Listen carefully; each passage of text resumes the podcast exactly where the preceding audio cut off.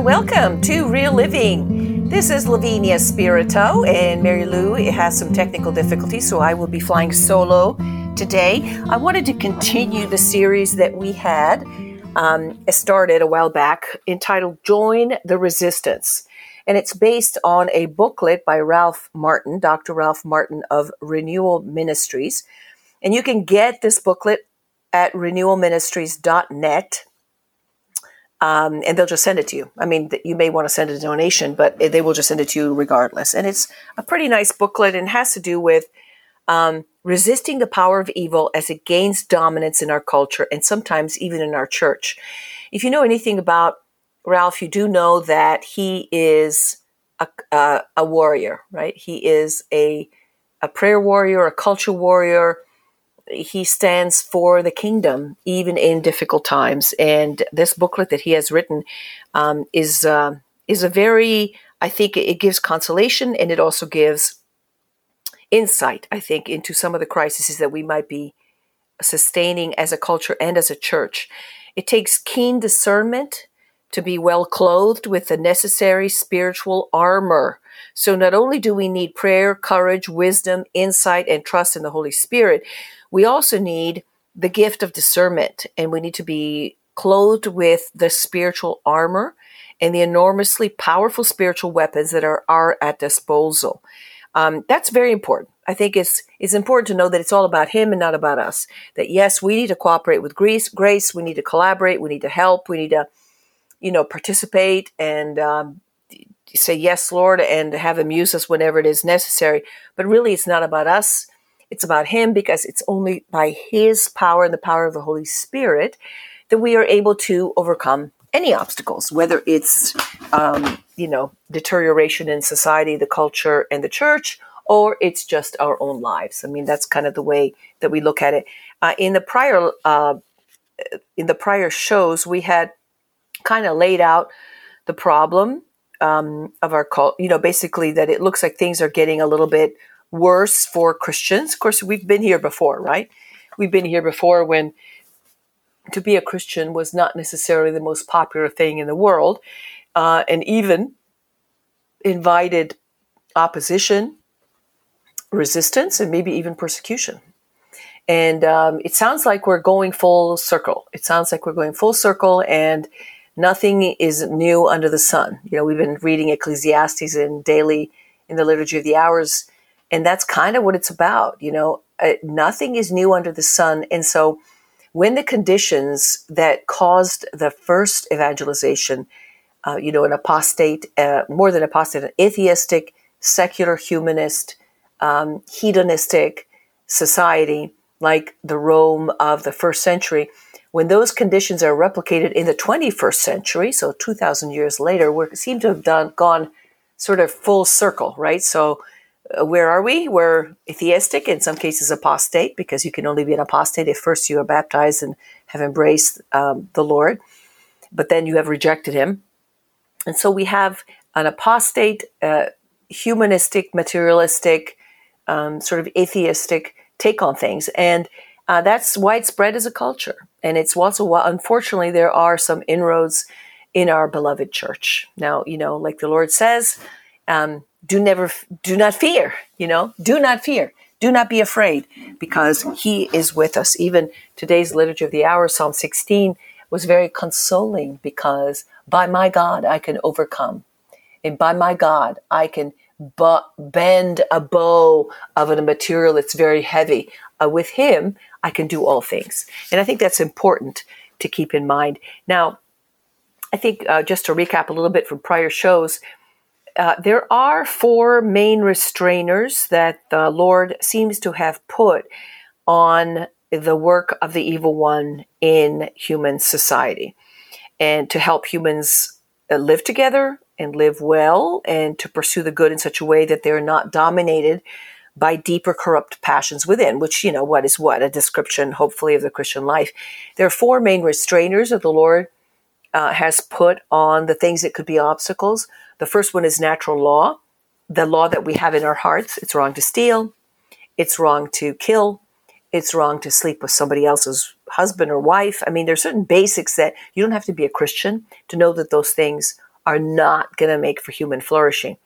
And that's a restrainer that the Lord has allowed in our our time to help us resist our disordered passions. Because if not, it's like, well, why can't I do that? And why can't why can't I steal your car? Why can't I steal your family? Why can't I, you know, it's it's it's a restrainer. Why? Because because there is, there are the dictates of natural law which are engraved in the human heart, no matter where you're, whether you're from Kazakhstan, Papua New Guinea, Samoa, um, and, or Finland. I mean, basically, they're they're universal constants. The second restrainer that the Lord has put is the family. The family, the nuclear family, a mother, a father, and children, or even just a mother and a father with the children that come alongside it, that they nurture through their fatherhood and their motherhood. I mean, it, you know, we talk about alternative families today, but the alternative family that probably the Lord is thinking of is um, a mother and a father who take care of people around them, uh, maybe even if they're not the children from their body. Okay. So the authority of the parents to help raise their children to embrace virtue and live a disciplined life of love as they grow into adulthood. And that's good because it helps us again to resist the temptations to, it's just me, myself, and now I, you know, um, I'm independent, I'm autonomous. I am the republic of me. I get to make all the decisions. Well, no, if you grow up in a family, you know that that won't fly. So that's another restrainer. The third restrainer is the government. Now, the government is meant to protect its citizens, especially the weakest ones, right? To preserve the rights of the vulnerable and to um, maintain civil order and see that justice is done. I mean, that's a very important part. And it helps us resist the pretend propensity to disorder and violence. Look at what has happened in the past two or three years in cities in which um, the police has withdrawn or has been limited in its reach, or even the courts, you know, uh, co- uh, towns where the decision was made at the highest levels not to prosecute certain kinds of crimes. Now, look what has happened. Uh, the anarchy, the rioting, the the killings, the just the just the panic, you know, the, the disorder, the violence. And those are the things that a properly constituted government is meant to withhold. And then finally, the fourth restrainer is the church. You know, a healthy church is the light and the salt to the nations. It is the the measuring rod, right? It's the city on the hill. It's it's basically all the things that make for peace and for human flourishing are taught by the church. Um, and it helps us resist pride and what? Idolatry, which idolatry is what?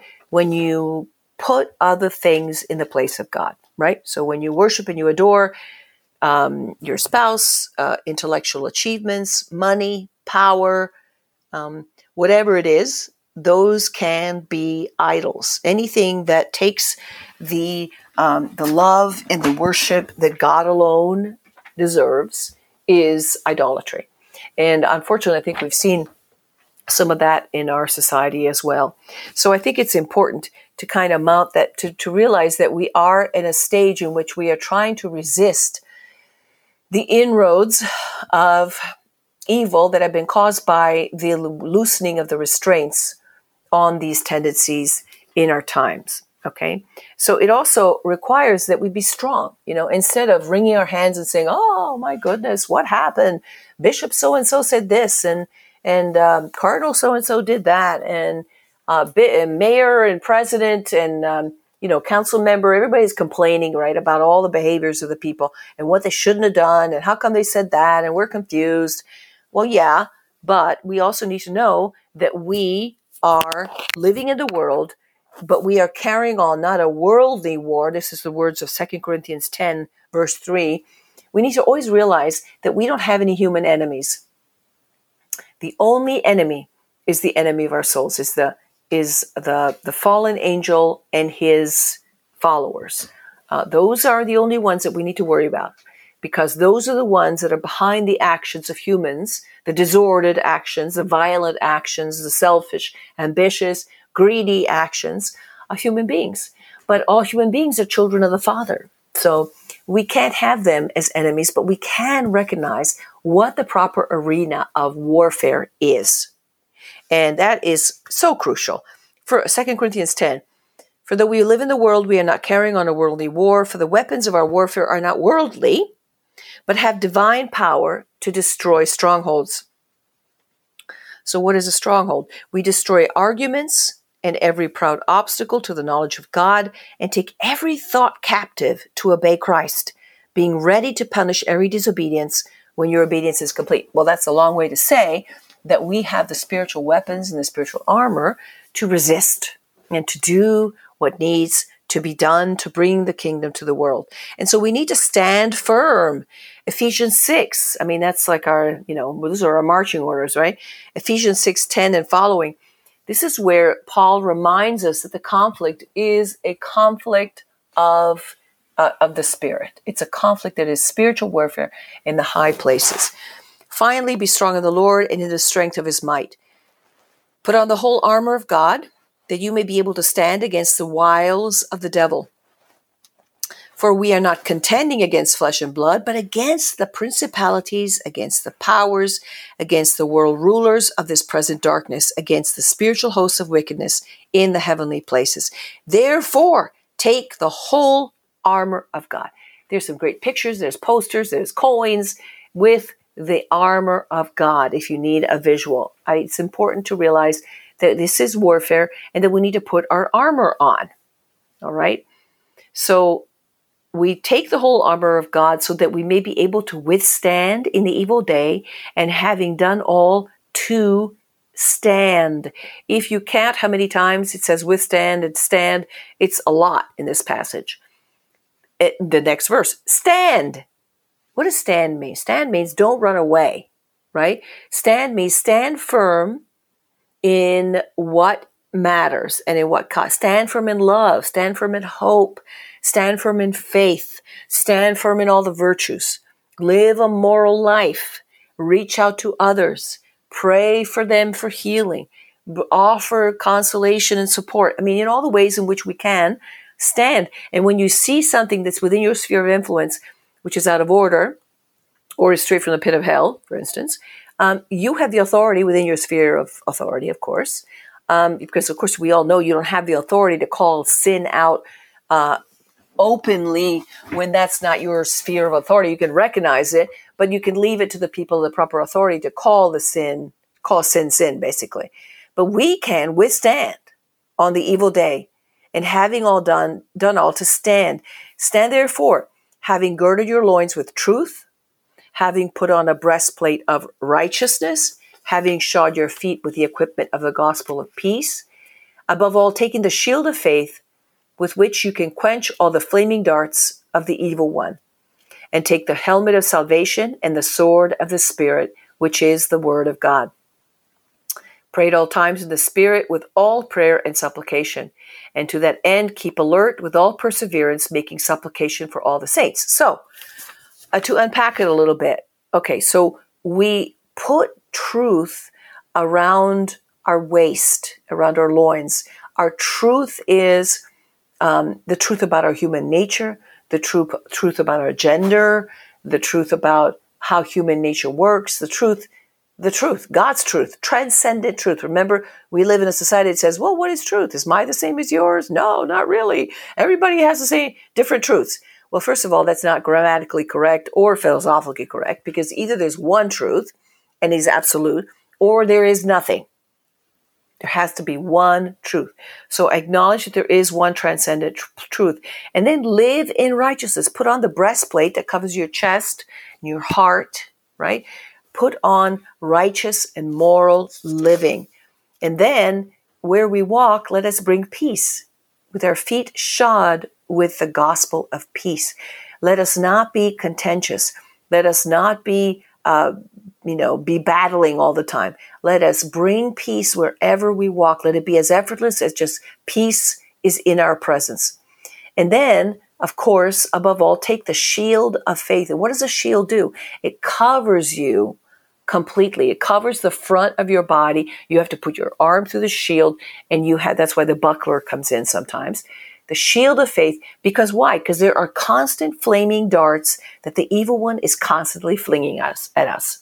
Whether it's internal, you're stupid, you're ugly, nobody wants to be with you, you'll never overcome your trauma, all the wounds of rejection, rejection, abandonment, shame, all that stuff.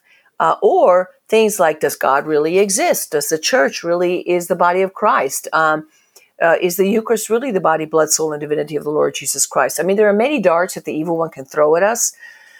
He can even throw darts that say, are you really uh, sure about this? You know, are you really sure about uh, the love of the Lord, that the Lord made you and created you for himself? Are you really sh- true? Are you really sure about that? You know, there's many ways in which the evil one can sh- throw flaming darts. But if we have faith, if we have the shield of faith, which means that we trust that the Lord will do what he said he's going to do, then those flaming darts will be extinguished on the shield of faith. And then finally, we take, of course, the helmet of salvation. Where does the helmet go? On your head, so that your head is covered by the salvation of God, knowing that we needed salvation and then we accepted salvation. You know, the people who are in trouble are the ones who say, salvation? What salvation? I don't need salvation. I'm not in trouble. Why would I be in trouble? I'm fine. You're okay. I'm okay. I can do whatever I want as long as I'm not actively killing you or hurting you, and everything will be fine. But the helmet of salvation acknowledges the fact that we do realize we need to be saved, and we accept that salvation. And finally, how do we find out all these things?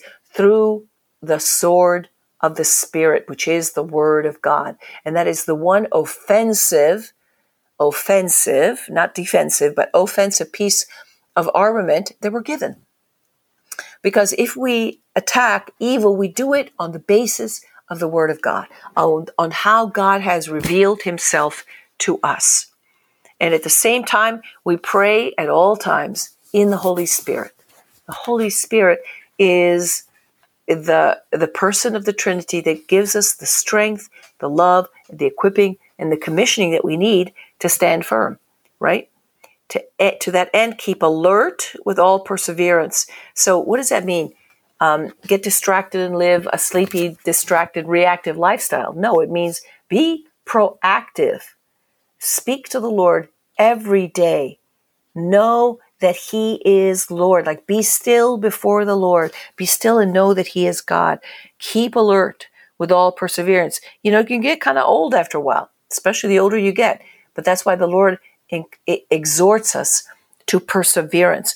And at the same time, not just thinking about ourselves, but making supplication for all the saints.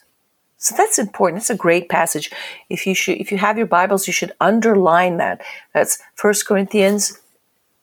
I'm sorry, First Ephes. I'm sorry, Ephesians. Sorry, I'm, my mind is gone here. Ephesians six, verse ten and following. If you can underline that, uh, that would be great. You just keep going back to it. Okay. There are three exhortations to stand or to hold our ground in the scripture passage. And we hold our ground by exercising our faith, by having complete trust in God's goodness, power, and wisdom, and by having a clear knowledge of what God has revealed. And that's what's important, to know what the Lord has revealed in the sacred scriptures, in tradition, um, and yeah, in oral sacred tradition and magisterial teaching. So that's very important. In our next show, we're going to unpack a little bit more about what that looks like. Thank you for joining us.